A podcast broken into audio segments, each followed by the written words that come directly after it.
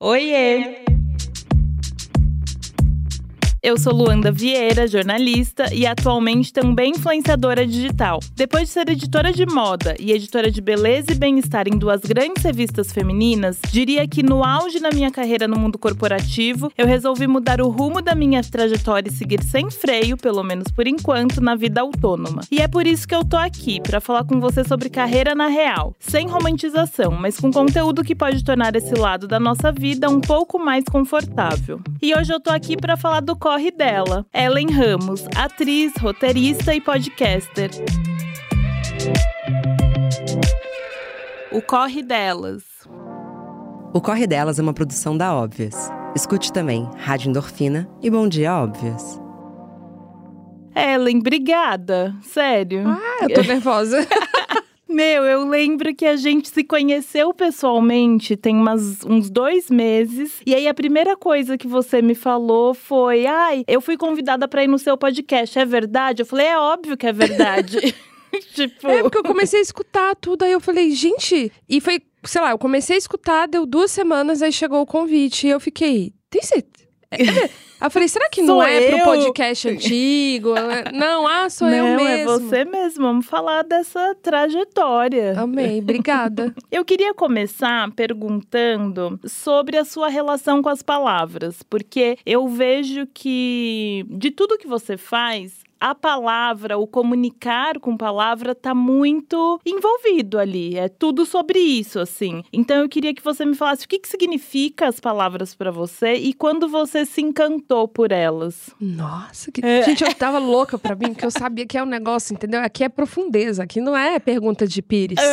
Aqui o negócio é lá no fundo, Lá no entendeu? fundo, mas essa Inclusive- cabeça aqui que não para de pensar. Ai, fico feliz, porque inclusive, assim, o Corre Delas e o Bom Dia Óbvios, enfim, me, me inspira muito pra, pra eu ser podcaster de novo, né? Pra fazer o meu podcast. Então é uma coisa assim, Que obrigada. demais, fico Porque feliz. esse tipo, eu vejo as suas entrevistas, assim, eu fico, nossa, é, é profundo, você entra em outro lugar, assim. É uma Enfim. honra pra mim.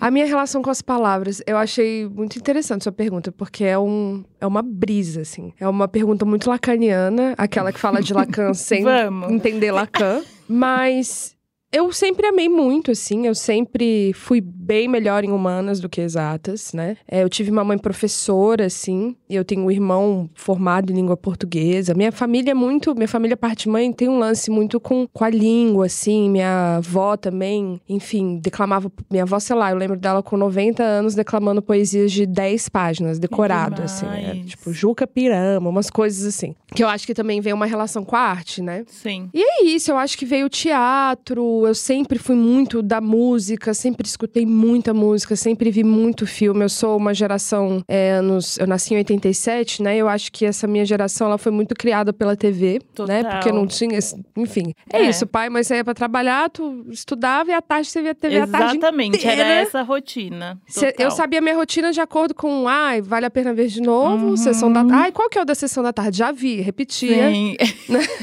Ah, sei Lagoa quê. Azul. né? Exatamente.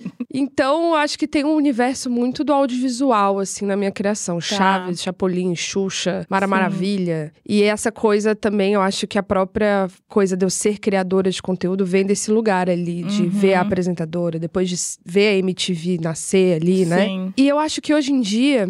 Faz uns dois anos. Uns dois anos não, acho que desde os 18 anos eu fiz jornalismo. E eu comecei a me atrever na escrita. Eu sempre. eu- enquanto adolescente eu era emo, assim, então eu escrevia. né? Amo. Tinha blog, blogs secretos que só Sim. eu lia.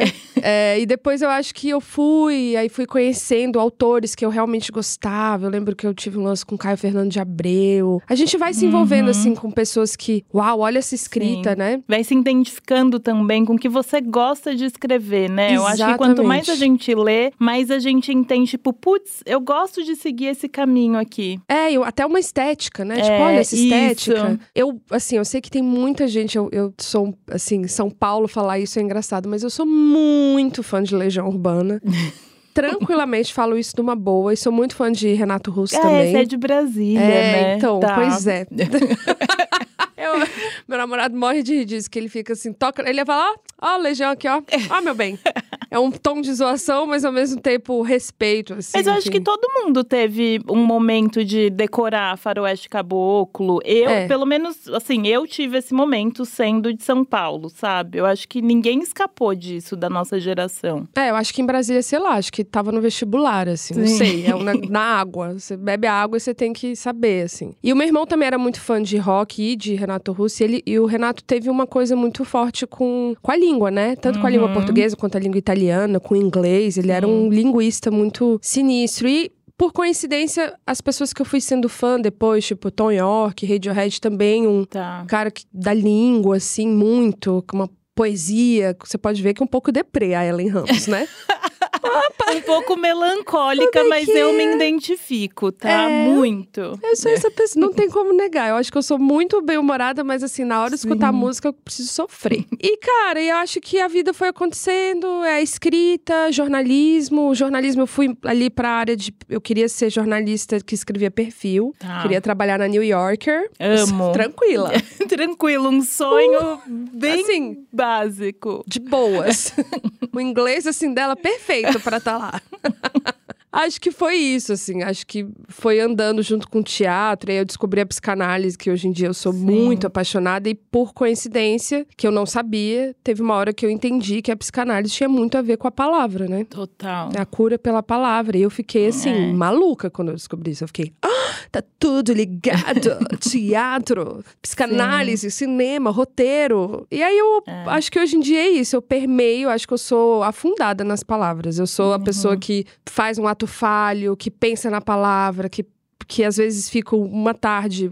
Sem zoeira, tá, gente? Não é fumando um ou não, mas eu fico bochecha, eu fico, nossa, palavra estranha. É, Olha, sei lá, às vezes eu escuto Letrux, eu fico assim, gente, essa mulher ela tem um lance com as palavras, você né? analisa Isso. tudo que tá eu, ali. eu analiso barulho. Eu falo que se eu fosse herdeira e eu pudesse só estudar, eu com certeza estudaria bastante a língua, assim. Eu sou muito apaixonada por sotaque, por exemplo. Demais. Eu amo escutar um sotaque novo e ficar, tipo, vendo as diferenças. é Sim, isso, gente. Sim. Não, eu acho muito legal, me identifico em vários momentos. Eu acho que eu sou uma apaixonada por palavras também. Eu acho que tem uma coisa fundamental que você falou, que foi sobre sua avó. E eu fiquei pensando na minha casa, assim, casa sempre foi muito musical e tem a ver com as palavras, então é muito interessante o quanto o ambiente que a gente cresce, né, de certa forma, influencia as nossas paixões, assim, principalmente quando a gente fala sobre palavras, assim, total. E eu queria saber o quanto o teatro guia a sua vida, porque assim, eu tava vendo uns posts seus e tal, e no dia do teatro você escreveu um belo texto e você finaliza assim, né? Abre aspas. Mas que fique claro que sou movida pelo amor ao teatro e tudo que o envolve. Então eu queria saber como que ele é.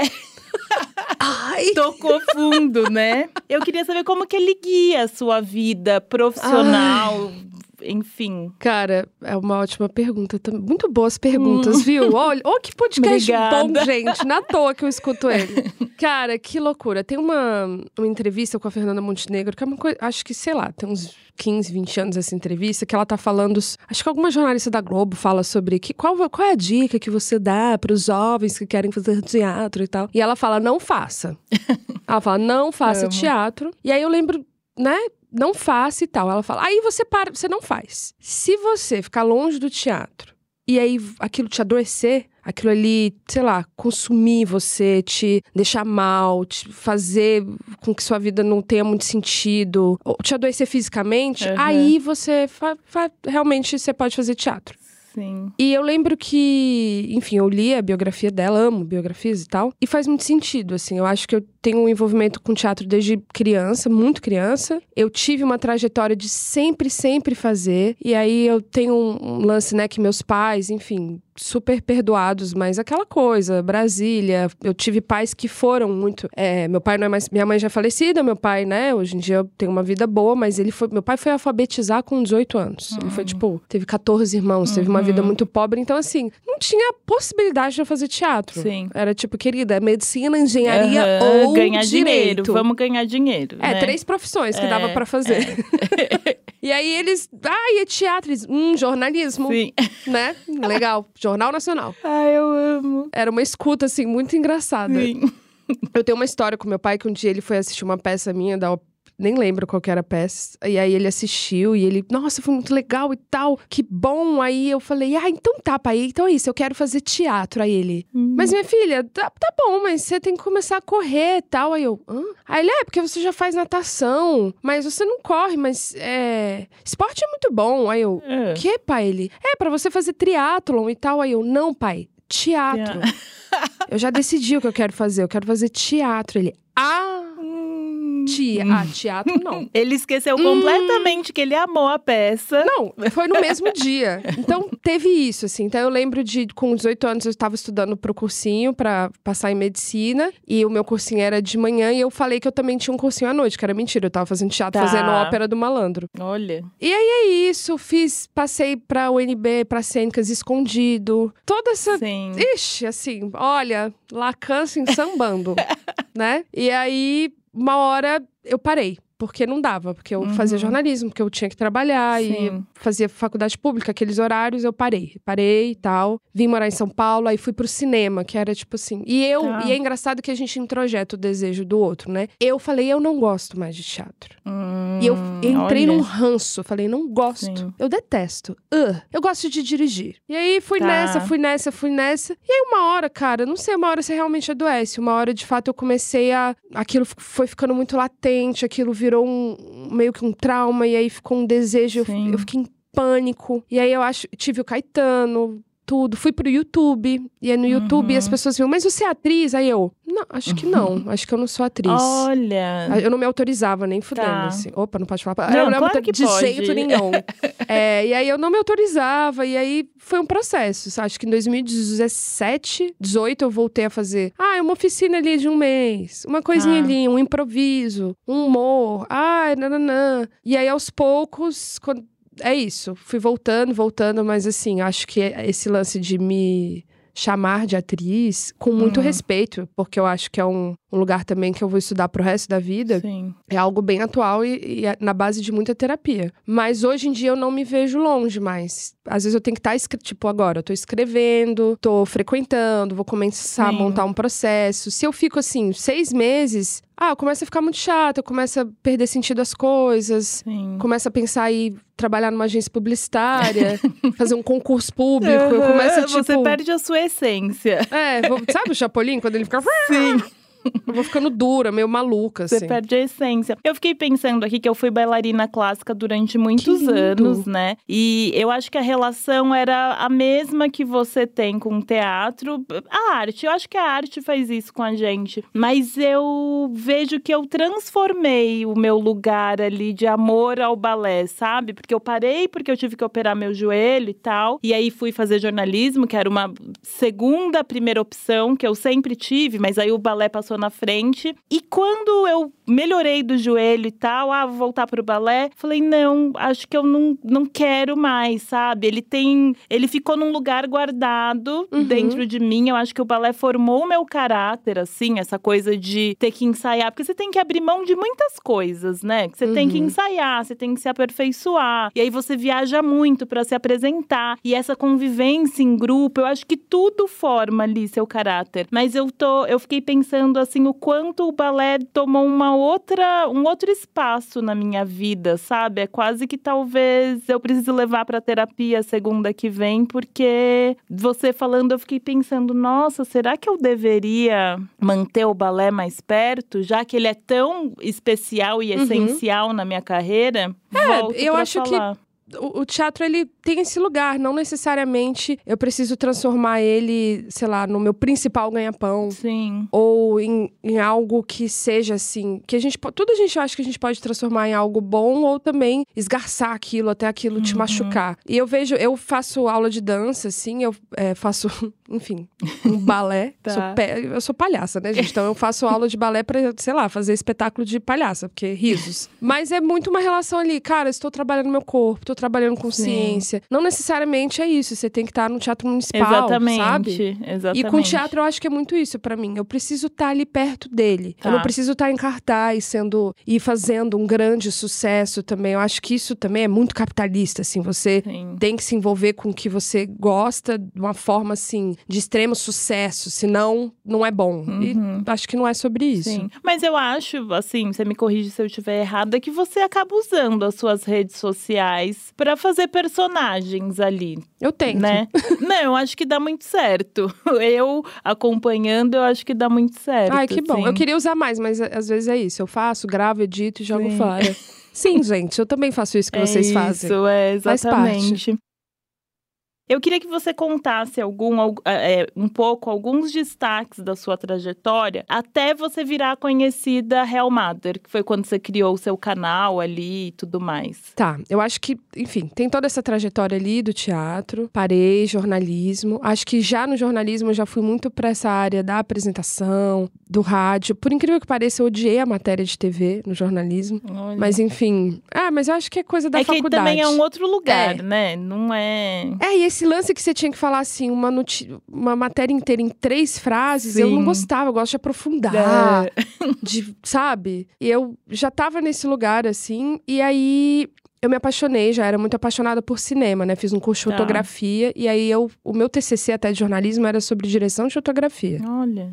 Porque eu falei, nossa, ser diretora de fotografia e tal. Vim pra São Paulo muito nesse intuito, mas aí achei um curso aqui que era direção. Tinha um lance de atuação também, aí fiquei, ah, não. aí, direção de fotografia tinha muita matemática, né? E eu falei, Nossa, e era um. sério? É, e tem muita coisa de luz, né? E, ti- e era um meio Ah. muito masculino ainda na Tá. época. Ainda é muito hoje em dia, mas Sim. hoje em dia eu conheço muitos diretores de fotografia. Uhum. Mas eu tentei entrar ali, não consegui. Fui assistente, mas não sei. Faltava alguma coisa Sim. também. E aí eu fui. Cara, comecei a trabalhar com videoclipe e fiz uma produtora. Pulando muito etapas, uma produtora de videoclipe com madrinha do meu filho, minha ex-sócia, que chamava My Name's Filmes. E essa época, essa produtora foi bem. Era uma época boa de MTV, a gente fez muito clipe da Ah, Fresno. legal. CPM 22, Michel Teló. A gente fez, pegava bons clientes, assim, fez Uhum. publicidade. E era um contato, assim, já com essa coisa, a internet. O YouTube tava ali, Tá. tinha acabado de nascer, sabe? Uhum. Nossos clipes já iam pro YouTube, já tinha um lance, assim... Ai, a gente fazia um clipe, mas também fazia o making-off, porque a galera também gostava de assistir. Isso tava surgindo ali, Felipe Neto, Tá. sei lá. Ia surgindo aquelas primeiras pessoas, assim, Foquinha, eu lembro, assim. Lembro do...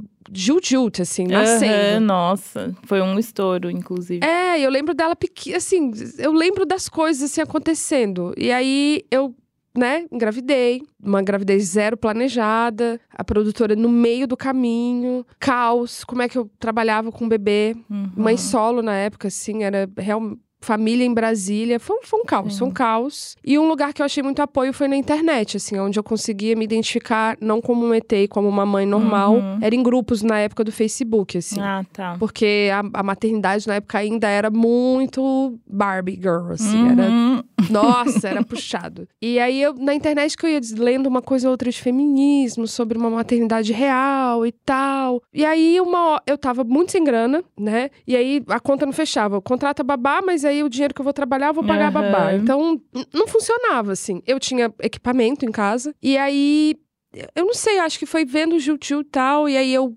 encontrava minhas amigas, contava as histórias que estavam rolando com o Caetano, ele pequeno, aí Uhum. umas choravam, outras riam. E aí umas, cara, você tem que fazer isso, ah, você tem que fazer Hum. isso. E eu tava muito assim, mas eu, eu ir para a frente das câmeras, não, Aham. eu sou diretora, não, não. e aí. Uma, uma hora eu lembro de uma amiga minha trabalhava numa agência, ela trouxe uma tabela de pagamentos desses novos youtubers, na época nem chamava influenciador, e eu vi quanto eles ganhavam. E eu falei, Você ah, falou, vou "Vou fazer sim." sim. Aham, tô precisando de dinheiro É. endividada, assim, até o limite. Eu falei, nossa, com... aqui é oi, agora. e foi meio que nessa, foi na necessidade, assim, mas foi muito engraçado, porque eu lembro que eu fiz uma reunião, assim, sobre o canal, nome, tudo. E aí, essa minha ex-sócia, minha, que é minha melhor amiga, né, olhou pra mim e falou: Você sabe que vai fazer muito sucesso, né? Olha, e você sabia? E eu sentia. É muito Olha, doido, mas é. eu falei, cara, eu acho que vai. E não é porque eu falava assim, ai, que eu sou muito boa. Quem sabe um dia eu tenho essa autoestima. mas é porque eu falava, é porque não tem nada assim. Isso. E, e eu queria muito que tivesse algo assim pra eu assistir. Exatamente. Sabe? E era É. meio que uma válvula de escape minha também, um desabafo, um- uma coisa assim, gente, por que, que ninguém me falou que era assim, É, ser mãe? Exato. E foi assim. E depois de quanto tempo que você fez o canal que você começou a lucrar com ele? Cara, foi rápido. Eu lembro que eu fiz em duas semanas que eu tinha lançado, sei lá, os primeiros vídeos, saiu naquele. Lembra aquele portal Hypeness? Nossa, Que na época era assim, sim! uau! Hypeness. Olha. Eu lembro que saiu no Hypeness, eu gritava em casa, tipo! Aham. E eu tava fazendo um freela numa agência como redatora, que eu entrevistava, sério, 1.500 consultoras Natura. Eu entrevistei Deus. 1.500.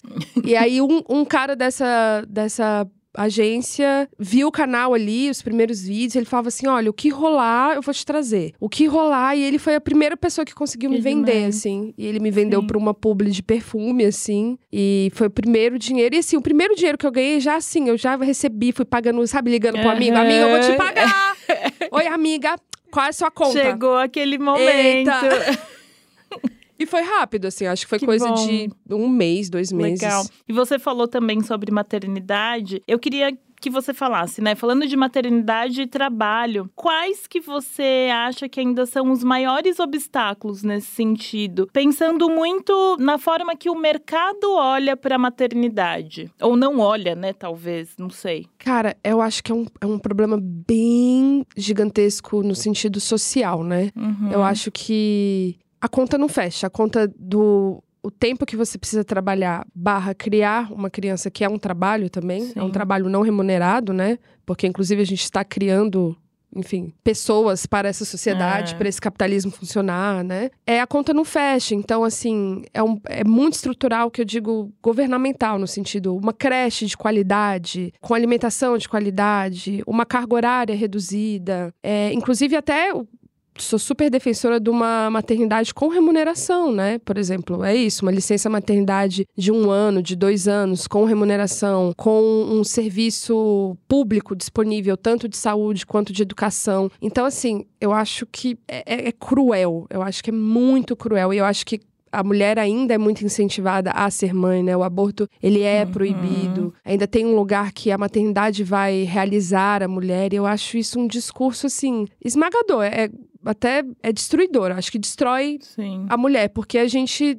a- Acho que nos primeiros dois anos de uma criança, você- aquilo ali é a sua principal função. E claro que muitas mulheres voltam a trabalhar com três. crianças com três meses, quatro meses, seis Uhum. meses, mas assim, a gente tá vendo como essas mulheres estão ficando, né? É um- é burnout, é falta de saúde mental, é falta de qualidade para aquela criança também, de uma criação, é um adoecimento na base da alimentação, porque que horas que essa mãe vai cozinhar, entendeu? Sim. Então, assim, a gente tá criando doença. Nossa, o buraco é muito mais embaixo, né? É muito embaixo, porque a conta não fecha. Se você não é uma pessoa classe média alta que tem uma babá, Uhum. uma cozinheira, Uma estrutura, uma né? faxineira, e que eu espero que se você tenha, que você esteja pagando essas pessoas É. de forma justa. Exatamente. Né? Que essas pessoas que, inclusive, estão trabalhando, estão deixando seus filhos na creche. Exatamente. É, se você não tem isso, a conta não fecha. Total. E aí, qual que é a importância pra você de ter pessoas como você que falam sobre isso na internet? Eu acho que a principal importância é tornar a escolha da maternidade algo possível. Tem muita gente que pergunta assim, vem, né? Hel, eu tô na dúvida se eu quero ter filho ou não. Eu falo, não tenha. Hel, eu tava. Eu estou tentando engravidar. Eu tenho até um, um, um negócio desse que viralizou, que era tipo uma É. pergunta. Hel, é, qual a dica que você dá pra quem tá tentando engravidar? Eu falei, não engravide. mas é zoando, mas assim, claro, eu entendo, eu amo ser mãe Sim. né? Mas eu acho que a gente tem que real entender o que é uma maternidade para poder ter essa escolha. Eu acho que a gente nem tem essa escolha, né? A É. gente, o aborto nem é legalizado, Exatamente. assim. Então, é uma coisa, eu, eu sempre falo, Handmaid's Tale. Eu me sinto, sendo mulher no Brasil, é a série Handmaid's Tale, porque as nossas decisões não estão nas nossas mãos. Outro dia que foi sair a lei que a mulher pode ligar a trompa sem autorização do, Total. do marido. É um absurdo, Não, gente. parece zoe, parece É. que você tá lendo um roteiro, mas não é. Exatamente, de 1900 e bolinha, 1800, sei lá. Você fala, não é possível Não é sei, nós mulheres nascemos para parir, assim, É. procriar. Então é um negócio muito maluco, assim. Principalmente eu queria que escu- escutar mais mulheres que falem e homens também, né, risos, Sim. sobre uma maternidade consciente, uma escolha de maternidade consciente. Quer ter filho? Você, eu acho que filho é igual o lance do teatro da Fernanda Montenegro. É, Pensa, não queira. Se aquilo ali, se a sua vida não fizer sentido sim. e você faça análise também e sua vida ainda assim não fizer sentido, beleza, vai ter seu filho. Agora, ter por ter, porque ai, tem que casar e ter filho, porque estão me cobrando, porque eu acho que eu preciso ter, inclusive eu acho que eu preciso gestar e não adotar. Enfim, são Aham. 80 mil camadas. É.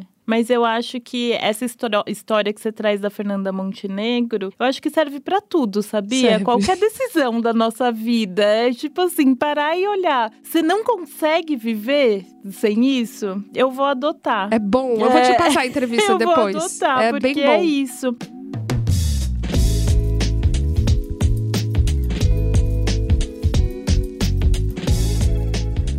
E eu queria saber o seguinte, se você é essa pessoa, né, que apoia outras mães virtualmente, de onde vem o seu apoio? Mulher da psicanálise.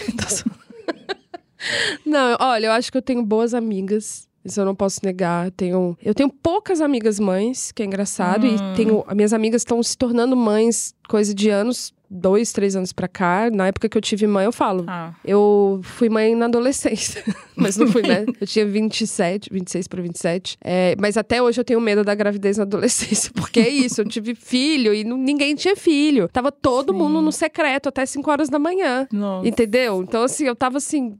Eu não tinha com quem falar. Sim. Eu ia pro parque e ficava olhando outras mães, tipo, tentando achar uma amizade, assim. Oi, o que, que você dá de lanche? Enfim, foi. é Eu nem lembro o que era a pergunta mais. Desculpa. Não, eu perguntei quem era o seu apoio. Ah, Sendo quem você era o meu um apoio? Olha só. quem é o seu apoio? Quem era o meu apoio? Era a imaginação, tô zoando. Eu acho que eu tenho, eu tenho família em Brasília, eu tenho minhas tias, né? Eu tenho uma tia que foi muito rede de apoio, que é a tia que todo mundo conhece, que eu falo dela, tia Leninha, que Uhum. fala caríssimo. Que é uma tia que a gente tem uma relação super conflituosa. Ela, tipo, Uhum. me alfineta horrores, mas ela é uma super avó pro Caetano, assim. Uma tia-avó, assim, maravilhosa, perfeita. Acho que teve avó, parte de pai do Caê também, que me deu muito apoio quando ele era pequeno. E eu acho que a gente vai achando no caminho, né? Eu fui, Sim. eu tive amigas que se tornaram minhas amigas depois de eu ter filho. E que são uma super rede de apoio. O Caetano tem tias, assim, ponta firme mesmo. Do tipo, a tia Lili, que leva ele pra gravação da Pablo Vittar. O menino tá lá. Eu tô lá trabalhando, ele tá lá vendo o clipe. A outra leva ele pra nos. É isso, o Caetano é uma criança criada por. Por tias, mulheres, assim. Boa. Ele é muito criado por. E eu acho isso muito legal, porque eu acho que ele é multiafetivo. Ele não. Uhum. Ele é muito grudado comigo, a gente tem, né, uma relação muito legal. Ele tem muito contato hoje em dia com o pai dele, o pai dele, né, tá presente hoje em dia e tal. Mas ele tem isso, ele também ama a tia Carla, a tia Aline, a tia Didi, Sim. que é a Mari. Ele tem essa coisa, tipo, "Pa- vai, ó, hoje você vai dormir lá na casa da tia Carlinha. Tá bom, tá tudo bem. E é ótimo, e ele acha sim. massa. E eu acho muito massa que ele possa ter um dia difícil, ele possa recorrer a outra pessoa que não seja só eu. Total, total. Isso é incrível. E eu acho, não tenho filho, né? Mas eu acho que hum, ter um homem criado com várias referências de mulheres, eu acho que é essencial para a sociedade que a gente quer, né? Que a gente Total. espera. Eu acho que é muito lindo. Eu esqueci assim. uma super rede de apoio, que é o tio Fábio Smeili e a tia Ana. Eles são muito rede de apoio. Eles ainda aguentam Caetano e o Akin juntos. Amo, amo. É, eu queria falar um pouco da newsletter agora, a Folga, que eu acho sensacional a newsletter, que é uma mãe pra você. Sim. Assim, essa frase Nome pra de Camila mim Frender, é né? Criativa. Tudo, tudo. Ah, e eu queria saber como que surgiu a ideia e qual que é o objetivo dela. Cara, a folga veio muito nesse lugar da escrita. Uhum. Eu percebi escrevendo e voltando a escrever que quando a gente escreve algo é muito diferente da gente falar, né? Eu sou uma pessoa muito Total. da fala. Total. Você fala, fala, eu falo, pô, bicho, posso falar Uhum. aqui. Mas quando a gente escreve, a gente elabora de uma forma Hum. muito diferente, né? Parece que a escrita puxa sentimentos nossos diferentes. Parece uma esponja que você coloca na água, assim, que ela. Ela Sim. suga de um jeito que você não imagina. É muito comum que eu escreva um texto e eu chore muito quando eu termine. Olha. Ou que eu vá reler meses depois e eu me emocione de Uhum. novo, que eu pense coisas ali que eu não tinha pensado antes. Então eu acho es- essa coisa de poder escrever sobre ser mulher, não só sobre a maternidade, ela é muito um processo de cura. Então eu acho que o Folga veio muito nesse lugar. Ele veio muito inspirado na Bonnie Club, Olha. porque a Bonnie Club vinha com a revistinha, né? Sim. E eu amava aquela revista. Aí um dia eu fui almoçar com a Jana e falei, cara, eu queria fazer um, um Bonnie Mother. Olha. E E, ela- a Janaína é ótima Ah, de. ela fala assim, é, vai, pega o avião, vai pro exato. Japão. Ela é desse jeito. É. Agora, faz, hoje, lança. Ela é, tipo, muito... Aí Sim. fui falar com a Camila, Camila, vamos achar um nome. Eu falei, "Vo- me aj- nome. E aí é isso, tinha a Anne, a Carol, a Carol agora tá saindo, Carol, enfim, Ah, a pessoa, né?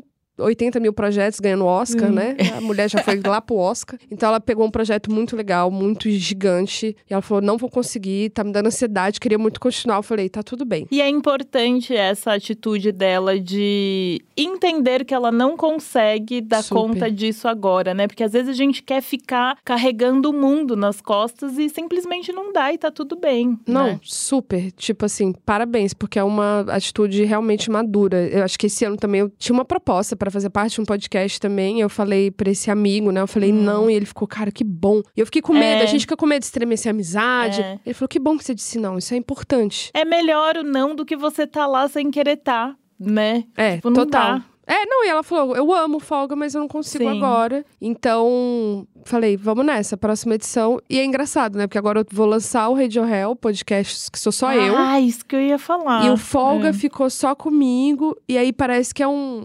A Júlia, que trabalha comigo, ela falou: engraçado, né? Porque sentar. em- Você pediu muito isso. Você queria muito fazer coisas sozinhas de novo. O Radio Hell veio muito pra Tá. isso. Ela falou: agora você tá tocando as coisas sozinha de novo. É um, As coisas um acontecem. retorno ali a 2016. Tipo. Sim. Olha, isso é muito Né? interessante. É. Super. Deus me É. ajude.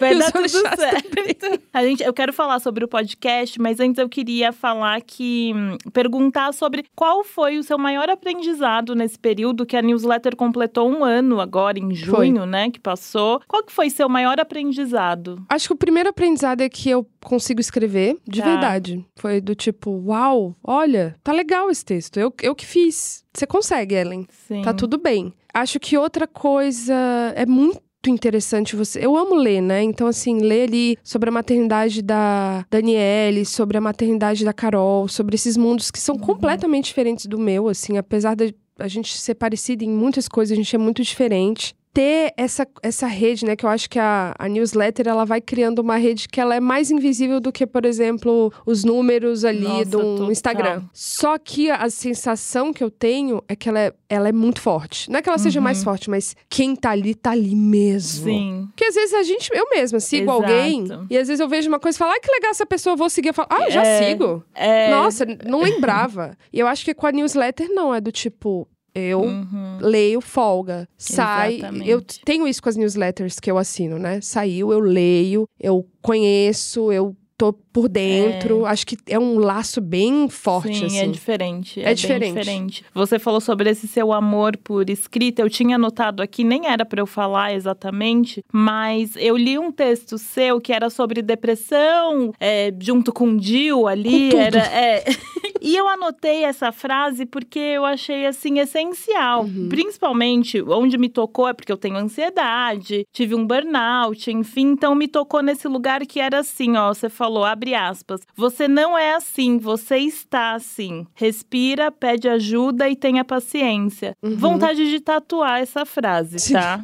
Então tô eternizando aqui porque é muito boa, muito boa. É, eu acho que eu aprendi. Eu sou uma pessoa de altos e baixos. Eu sou uma pessoa que tem depressão, que tô tratando uma depressão agora. Até quando eu fiz esse texto, eu tava, tipo, numa melhora muito boa. E foi, nossa, como é aliviante a gente ter uma melhora. Sim. Mas com consciência também, inclusive de tendo um bom psiquiatra, tipo, eu diminuí a dose do remédio, ótimo. Ele falou: a gente não vai tirar agora. Porque, obviamente, eu já fiz isso no passado. Tipo, nossa, tá Tô ótima. ótima! Aí você tira o remédio, meu amor, dá um É. mês, você tá assim. Ai. Com a cara dentro do esgoto. Nossa, sim. Assim, meu.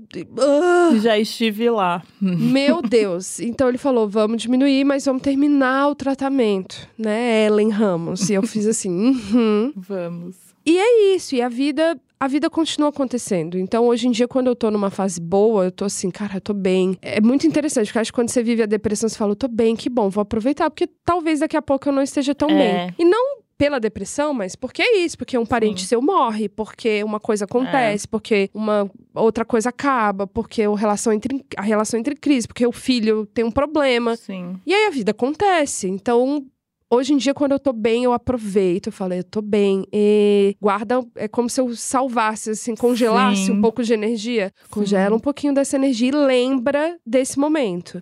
Então, sei lá, Exato. no último última semana eu tive uma semana difícil, ruim, que eu fico mais desanimada, eu fico Uhum. mais melancólica, eu sofro, choro e tudo bem.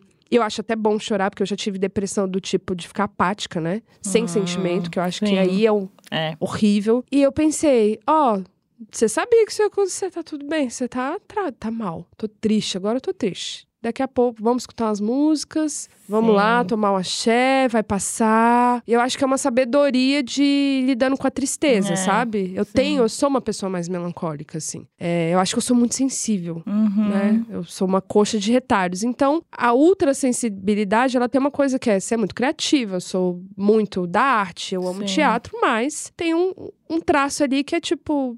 Eu sou sofrida. É, tudo e não dá toca, pra né? toda vez que eu ficar mal, eu me, af- eu me afundar, porque é muito difícil sair, né? A gente sabe. Exatamente, exatamente. É autoconhecimento. Até nisso é o autoconhecimento, de você saber a hora que, tipo, eu posso sofrer ou não posso sofrer, apesar de não ser algo que a gente controle, né? É uma coisa que vem. Mas Sim. tem momentos, a Stephanie, minha mulher, tava até me falando ontem isso. Ela falou: Lu, é impressionante como, porque além de tudo eu sou capricorniana, tipo, como você cronometra até o tempo que você pode Metódica. sofrer. Entendeu? Tipo, tem vezes que não é possível, óbvio, mas é tudo muito. Não, amanhã eu tenho um negócio, isso daqui precisa passar agora, sabe? É, tô falando aí de uma experiência minha, mas eu sei que de fato não é assim, né? Às vezes simplesmente não dá. Às vezes não dá. É, não Eu dá. tava falando com a Jana é, esses dias que eu escutei ela no, com, no Bom Dia Óbvios, enfim, que ela falou um pouco de depressão e eu mandei áudio pra ela. E eu falei: olha, eu tô mal e tal. Mas é isso, eu tô produzindo podcast, vou começar a gravar e vai ter que ser assim. Sim, tem que, tem que acontecer, né? Porque A também- vida continua. Ela falou: é, amiga, a gente vai ter. Às vezes a gente. Tem dia que óbvio que não dá, mas Uhum. assim. Vamos fazendo junto com a tristeza, que às vezes a coisa ah, movimenta, a água É, vai. Eu falo que a tristeza é muito uma piscina Hum. e que eu aprendi a entrar com a escada da piscina. Porque teve muitas Olha. vezes que eu entrava na piscina e não sabia sair dela. sim. E hoje em dia eu entro olhando pra escada ou pondo uma cordinha, de, tipo assim, eu Aham. preciso sentir essa tristeza agora, eu preciso estar dentro dessa piscina. Mas daqui a pouco eu preciso Mas, sair. Total. Eu preciso saber como eu saio dela. Sim. E quando eu não tenho essa visão dessa escada por onde que eu saio, que eu acho que é mais desesperador. É. E que se você tá passando por isso agora, você que tá escutando, tá tudo bem. Você vai achar a É, escada, vai. mas pede ajuda, sabe? Exatamente, exatamente. E nisso tudo você falou sobre términos. E eu queria que você me falasse como que você lida, pensando, né, profissionalmente, com encerramento de projetos. Tipo, ah, como foi pra você encerrar esse ciclo do, cas- do calcinha larga, por Uhum. exemplo? A grande pergunta É, do a gra- Instagram. É, o- é- é a pergunta que, assim, se eu não fizer. Se não fizer, e vão- mais, vem mais Vão por te aí, tá? cancelar se Tipo, como assim a Luanda não falou, não tocou nesse nome? Não, Mas enfim, eu como amo. você lida? Porque minhas seguidoras, elas já criaram essa piada. que é quando eu abro caixa de pergunta, elas já falam, e o calcinha larga? KKKKKKK. É tipo, Sim. por que o calcinha larga acabou? Mil Sim. risos. E aí eu- ela já é uma piada do tipo, É. ok. Sobre términos de projeto. Cara, eu acho que tudo inicia, acaba. Pode ser que acabe ali um ciclo e inicie outro. Eu acho que a vida Uhum. é muito cíclica, muito cíclica. E, tá- e, assim, quando a gente tá falando de trabalho, principalmente, faz sentido, né? Eu, eu acho que eu Sim. tive essa experiência, inclusive, no YouTube. O Real Madrid, ele existiu, ele teve início, meio e fim, mas teve uma hora que não fazia mais sentido. Hum, Eu não tá. tinha que estar ali, assim, sendo youtuber, eu tinha que ir pra outros lugares. Eu tinha a sensação, na época do YouTube, que eu tava emburrecendo. Entendi. Que é como se eu não estivesse expandindo, é como se eu estivesse crescendo em ciclo, Sim. mas eu tava voltando pro mesmo lugar. E eu penso isso de projetos de trabalho, né? Hoje em dia mesmo, fazendo o Radio Hell, tô muito feliz, legal, tô com muito medo. Mas eu também, é muito bom saber que o Radio Hell vai ter um início, meio e fim, ele não vai ser pra sempre. Eu não me vejo Tá. com 60 anos falando Radio Hell, ô Radio Hell. Não, vai ser outra coisa. E eu acho que o Calcinha Larga tem muito a ver com isso. Eu acho que ele foi assim. Uma catarse, né? Foi tipo, uau. Sim. E f- acho que é interessante porque a gente não tinha nenhuma consciência que ia ser uma catarse, assim. A gente Uhum. sabia que ia ser bom, mas não sabia que ia ser assim, uau. E que. A gente. Eu não era amiga da Tati antes. Eu conhecia a Camila, não, não posso dizer que eu era amiga, mas já tinha ido na Ah. casa dela, já tinha participado do podcast dela. Admirava ela super, mas não era minha amiga. E foi- foram três pessoas se unindo. A Tati chamou a gente, né? Conhece, Escutou a gente, falou: Ah, eu quero fazer um projeto. E a gente construiu um projeto. Era pra TV, não tinha esse nome. Não, tinha o nome. É, vamos fazer tal. A Tati tinha um nome. Era pra TV. Aí a gente fazendo pra TV, a gente fala: Cara, isso não é pra TV, não tem nada a ver. Ele foi sendo construído, ele nasceu. E aí veio a pandemia, que foi. O que que foi aquilo, né? Ficção Sim, científica. Acabou com a gente. E acabou com a gente também, né? É. Eu acho que o podcast ter sido feito ali na pandemia e depois a pandemia ter melhorado e a gente ter voltado e a Sim, vida Era um momento, ter né? acontecido, a vida das três ter acontecido, as agendas terem acontecido, Sim. as fases de cada uma terem se modificado por causa do calcinha larga, inclusive, foi isso. Acho que teve uma hora que não, não tinha muito sentido, assim. E eu acho que foi muito sábio. Uhum. Pelo menos, assim, falando por mim, foi muito sábio do tipo, cara, eu queria ficar mais, queria continuar ganhando esse dinheiro, Sim. né? Importante pra mim.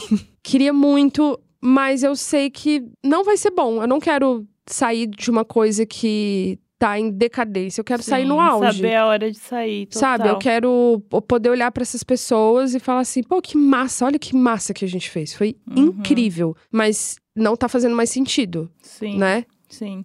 Acho que foi isso. É, eu acho interessante quando você fala de ter um começo, meio e fim e vocês terem a noção, porque quem tá de fora, né? E aí isso eu falando dos internautas e nananá, que vê aquele puta sucesso, seja qual for o projeto, as pessoas não entendem, entendem. não entendem, e aí vem as especulações, vem tudo. Porque as pessoas casam com você e elas, tipo É. assim, não pode acabar esse casamento. Eu tô, tô me relacionando com você. Como assim? Você tá acabando sem me avisar? E elas não conseguem superar. E, elas eu querem saber que... todos os detalhes, tipo assim, mas o que, Isso. que uma falou pra outra? É. Tipo, olha, gente, se eu ganhar esses direitos autorais, daqui 20 anos eu lanço esse livro pra eu fazer um, sei lá, Nossa, best-seller. comprar uma casa, aquelas. mas, mas eu acho que não tem. Eu acho que foi um lugar do tipo, vamos encerrar. E claro, na hora que a gente fala vamos encerrar, são três pessoas que se tornaram muito Sim. amigas. E aí não tem como negar isso. Quatro, né? Porque tem o produtor também, o, o Bruno, maravilhoso. Eram quatro pessoas se relacionando intensamente, assim, semanalmente. Almoçava junto, jantava junto. E Sim. problema de, de filho e filha e casamento e um contando, e era desabafo, era, era intenso, era como se fosse uma terapia em grupo. E claro que na hora de encerrar, tipo, tem gente que fica chateada, tem gente que fica de boa, tem gente que fica triste. Assim, cada um reage de uma forma, Eu né? fiquei, nossa, eu tive um luto, assim, eu fiquei bem, depois eu fiquei, tipo, muito triste, e aí falei, mas nenhum momento eu, eu pensei, eu fiquei triste pensando, foi a coisa certa, tá tudo, tá tudo Sim, bem. É tipo super. terminar uma relação e falar, cara, precisava terminar, é triste, tenho muita saudade, Exatamente. Mas é isso. Não tá funcionando. É. Mas vamos falar então do seu podcast novo? Me conta tudo. Como vai ser, quando lança, sobre o que vai ser. Enfim. Ah, então, vai se chamar Radio Hell. É, ele vai ter episódios com entrevistar, entrevistando uma pessoa, só eu, entrevistando uma pessoa, só eu. Tá. Acho que eu fiquei ter ficado um ano sem falar em podcast acumulou muita coisa. então eu falei, eu não quero fazer o Jô Soares que não deixa as pessoas falarem. Por favor. Então eu vou fazer um que seja só eu, assim, 40 minutos de você enchendo o saco de é mim. isso. Sabe? Tipo assim, nossa, não Boa. aguento mais ouvir a Ellen. E o outro episódio sou eu entrevistando. Minhas referências é você, com Gente, certeza, não posso negar. de e são referências do tipo, eu quero muito fazer entrevistas sobre quem é você mesmo. Não é Sim. muito sobre o seu projeto agora, não é sobre o seu lançamento, é sobre por que você, Luanda, tá aqui. O que, que você percorreu na sua vida pra chegar até aqui hoje? Por que, que você é assim hoje, demais. sabe? Do, do seu nas... E eu acho que é um bate-papo. Claro que com, com você eu vou entrar num assunto, com outra pessoa em outro. Com Sim. você talvez a gente fale da dança. e... Cada um entrega um negócio, né? E eu Mas acho que é o encantamento de entrevistar também é muito esse, porque você às vezes até tá preparada para uma situação, né, um roteiro Você ali, mas tá. a pessoa entrega um negócio que você fala, não tem como eu não ir por esse caminho, eu preciso falar sobre isso, né? Entrevistar para mim é um grande improviso que eu sempre Sim. tive pavor quando eu dançava e hoje eu tenho que lidar com isso, mas é a parte que eu mais gosto, acho que é o que mais me realiza de conseguir dar essa volta por cima, sabe? Conduzir uma conversa. É, eu acho, eu amo entrevista, né? Uma entrevista boa. Sim. Eu amo. Eu acho que a entrevista é como um ato mesmo. É um É. ato cênico, porque é uma costura de duas pessoas. É, eu acho que quem entrevista tem que tem uma sagacidade, assim. E quem tá É. sendo entrevistado também tem um lugar de. Parece que é, é uma trama sendo É. feita naquele momento e tá saindo um desenho que nunca ninguém viu. Então, eu acho. Eu sempre amei entrevista. Eu sempre me diverti com entrevista. Eu já chorei muito com entrevista. Então. Pensei muito, assim, eu- foi muito bom também ter ficado construindo esse podcast devagarzinho, Sim. jogando ele fora, começando de novo, recomeçando. Porque aí ele foi tomando o caminho dele, sabe? Tem quadros. é os- legal. as seguidoras deram muitas dicas de coisas que elas gostam. as- elas amam que eu fale sobre minha família ou Uhum. sobre família. E eu acho que nada mais família do que você saber de uma pessoa, né? Que é o que você Sim, falou. Total. É de onde a gente veio, né? Total. Eu acho legal quando você fala jogando ele fora, porque muitas pessoas acham quando a gente tá colocando no mundo um negócio que ai nasceu assim, eu escrevi aqui, Uh! pronto, corre delas tá feito, né? E muita gente trava, não cria, não vai em frente com os projetos porque pensa que, putz, não tive a ideia genial na hora, não serve. E não é assim, né, o processo de criação. Nossa, não é mesmo. Não, não. o O'Reilly existe. Pra você ter ideia, antes do calcinha acabar. Eu- Olha. Eu comecei a criar ele em 2020. Porque já Tá. fazendo calcinha, eu já tive a necessidade de ter algo só meu. Já era uma coisa assim: um Hellmother vai virar, vai, morreu e vai Sim. nascer um podcast e tal. É, então ele tá ali, o nome já existia. E ele já teve 99 nomes. que. E voltou pro primeiro nome. Ele já teve. Já foi escrito, já foi mostrado pra streaming e não sei o quê. E, e aí hoje eu pego e falo, nossa, não era nada disso. Mas foi isso, é um processo meio doloroso, às vezes, Sim, até. da- tipo, é. e tem que. Ai, Ellen, vamos lá. E tem uma hora que você tem que falar assim, nossa, ai, mas eu tô achando ruim. Fala, ah, então vamos fazer ruim. Porque aí, se for ruim, todo mundo odiar, ótimo, vamos, vamos falar que odiaram, você fez, pronto, acabou. Sim. Aí você não, você não trisca mais em podcast. eu tenho que, Pronto, às tá vezes eu tenho que falar resolvido. assim comigo, É, entendeu? Sim. Com sim. peça, falar, ai, mas vai fazer, vai ser ruim. Ah, vai, vai ser ruim, vai todo mundo falar mal da sua peça. Ó, coisa boa. Ótimo, você incomoda as pessoas, vai mexer alguma coisa dentro da pessoa. Pronto. É, É. é, isso. Queria falar um pouquinho agora sobre saúde mental. Uhum. Você citou algo assim no começo, mas eu quero te perguntar se você se permite se achar boa no que você faz. Depende do dia.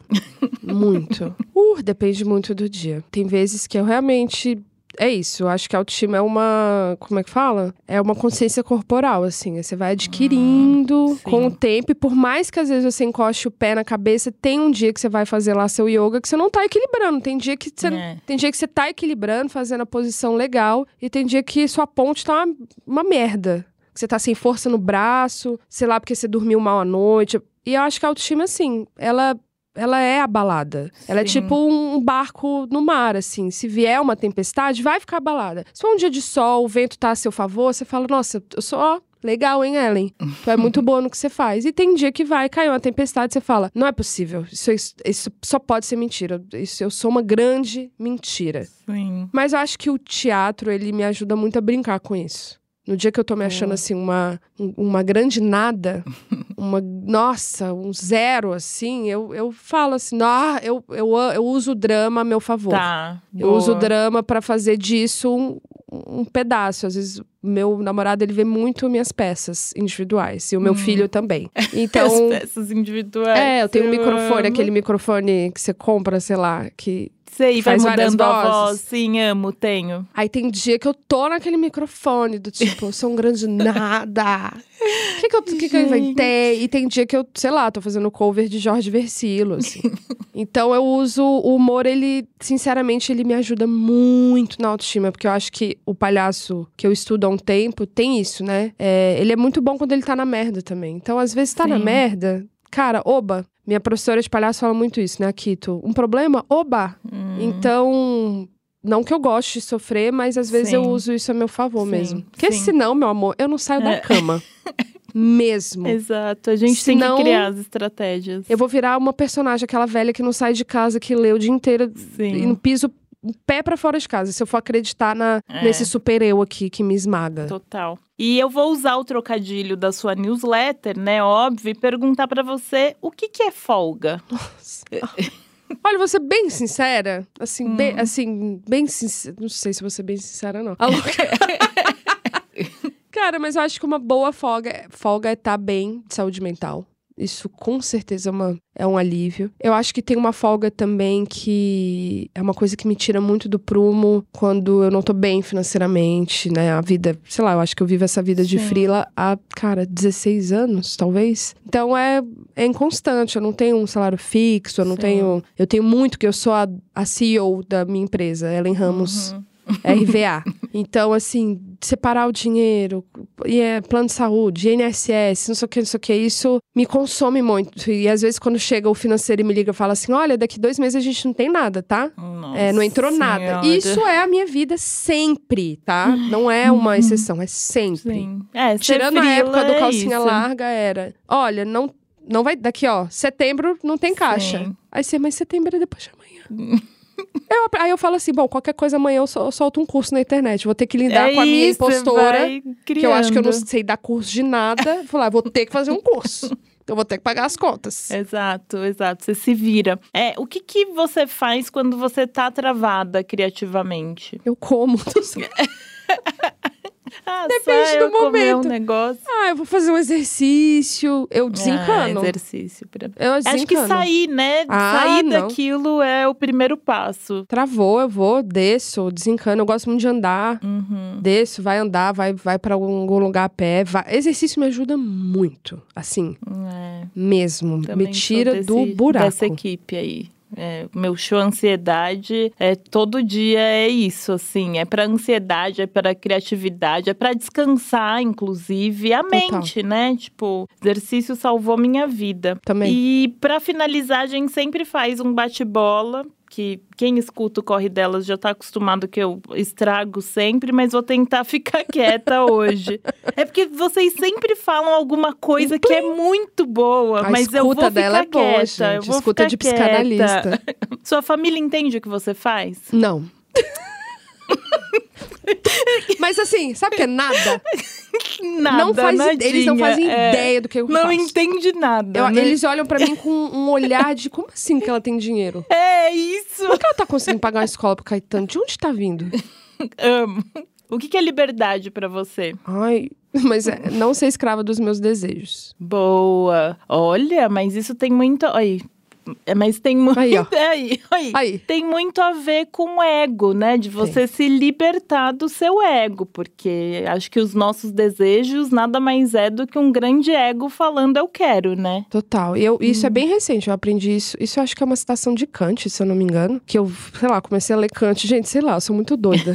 eu leio Kant e assisto o filme da Barbie, tá tudo certo. É isso. E aí eu falei, caraca, porque tem essa coisa do desejo, e eu acho que muito tempo fazendo análise, estudando psicanálise, eu ficava, ai, meu desejo, meu desejo, meu desejo. Mas tem uma hora que o seu desejo está te matando. Tem uma hora que o seu Uhum. É. desejo está te fazendo mal. E tem uma hora. E, se- e assim, esse desejo é meu mesmo, esse desejo é do outro. Nossa, sim. Então, hoje em dia, quando eu desejo muito uma coisa, eu falo assim, ah, vá merda. Se voltar algumas vezes, eu falo, tá, Sim. podemos trabalhar juntos. Olha aí, gente, minha cabeça Ah, já tá aqui. abrindo ó. triplex. É, exatamente. Bom, um livro ou qualquer tipo de conhecimento que fez diferença na sua trajetória profissional. Ai, caralho. Poxa, pedi um. Qualquer, ti... Qualquer Vamos falar de tipo. conhecimento. Eu acho que, gente, eu sou a pastora, desculpa. É. Pastora É. da psicanálise. Ah, Eli, mas Ai, eu posso amo. fazer outro tipo de terapia? Não. Hum, hum. Aí os outros, outros. Não, gente, não é isso. Pra mim funcionou muito. Eu já fiz. É. Ixi, Jungiana, Gestalting, psicodrama, TCC. Olha, eu sou uma pessoa que faz terapia desde os 14 anos de idade. Olha, Mas foi na psicanálise que o trem. é para mim também. A minha analista, inclusive, ela fala: Lu, você é muito roteirizada. Sabe? Você chega aqui muito sabendo onde colocar as palavras. Exatamente, sua narrativa né? pronta. Eu falo que a psicanálise É. é. uma tela de mosquito. É. E aí você tá lá, ai, que aí eu fiz isso, bababá, bababá, mas eu já pensei sobre isso e acredito. Aí de repente Gente, pega o mosquito. Aí pega o mosquito, aí você fala, "Ah!" você fala, É. caraca, eu tava. Ah, enganei, ou um ato falho que eu amo quando o Sim. analista faz. Hum, aí você. Hum, o que, caralho? O que, que você falou esse aí? O que, que eu falei? É, eu falei fita crepe? é. O que, que tem a fita crepe? Sabe? Sim. É muito bom, porque é entendo. essa cabeça de quem tem a narrativa, uma coisa É. muito início, meio e fim. A gente vai pra uma terapia, às vezes, comum e beleza, engana o Uhum, psiquiatra. Engana. Nossa, Se você pega um psicanalista, uma psicanalista boa, amor, hein? Nossa Samba na sua cara. Gente, vou até contar uma história que, assim, a minha grande questão, né, a maior delas é a profissional, assim, pra mim. É tipo, é o que toma conta da minha cabeça o tempo inteiro. Acho que uma por ser capricorniana, outra por ser frila, que você fica nessa coisa o tempo Mas inteiro. a minha também. E outra por ter esse fenômeno da impostora, de tipo, nossa, daqui a pouco ninguém vai querer mais saber de mim e tal, blá blá blá. E aí eu falo muito sobre isso, né? E aí eu tava falando da minha mãe, conversando, tipo, ai, minha mãe foi em casa nesse fim de semana, só que eu chamo minha mãe de Fabi. Né, Uhum. uma piada interna nossa. E eu falei, ah, porque aí o Fabi foi em casa esse fim de semana. Só que era uma passagem do que eu tava querendo falar. E aí ela vira e fala assim: Ah, você não chama sua mãe de mãe? Menina, o negócio foi pra um É. outro lugar. que eu falei, gente. É um negócio. Você fala, ah, é bebê. Aí de repente, tipo, ah, é? Ah, Exato. na quantas vezes eu já chamei, sei lá, ixi, sei É, lá, velho, é pai isso. de filho, filho de pai, namorado de cachorro, cachorro de papagaio, uma hora que você vê que você tá assim, caralho. É, onde eu fui Lama, parar. caos, Exato. sonhos, confusão. A psicanálise. É. é maravilhosa. É. Uma palavra que define o seu conteúdo nas redes sociais. Palhaçada. Palhaçada, boa. Qual atriz te interpretaria num filme sobre a sua carreira? Ai, eu amo. Ai, que é um, mas a- ah, pode ser internacional, nacional? Ah, que você quiser. Pode Tá. ser você, inclusive. Não, vamos, não, tá. Nossa, que coisa boa, né? Cara, eu acho que é a Dani Calabresa. Ai, seria tudo. Eu acho que ela faria uma boa Ellen. Seria tudo, seria tudo. Eu sempre falo, tô pronta pra ver esse filme, tô pronta mesmo. Não, eu tô, eu- é, eu acho que ela faria uma boa Ellen. Arrasou. Ellen, obrigada. Obrigada, eu amei. Gente, foi tudo, tudo. Vou sair daqui, eu quero estudar psicanálise. Menina, vamos, vamos Não nessa. tem ideia do que você mexeu aqui nessa E é cabeça. bom pra gente que escreve, pra gente que Sim. cria, é muito legal. Total, total, total. Obrigada, foi Obrigada, um prazer. eu um amei. Pelo, prazerzão. amei mesmo o convite, amei, amei, Fico porque, feliz. sei lá, você realmente é referência pra mim, de Obrigada. verdade. Que Nossa, bom que você pra começou mim esse é uma podcast. honra. Pra mim é uma honra. Que bom que você não, não. Você venceu aí a impostora. É, E vocês que estão em casa ouvindo, obrigada por acompanhar. Continuem compartilhando e até o próximo.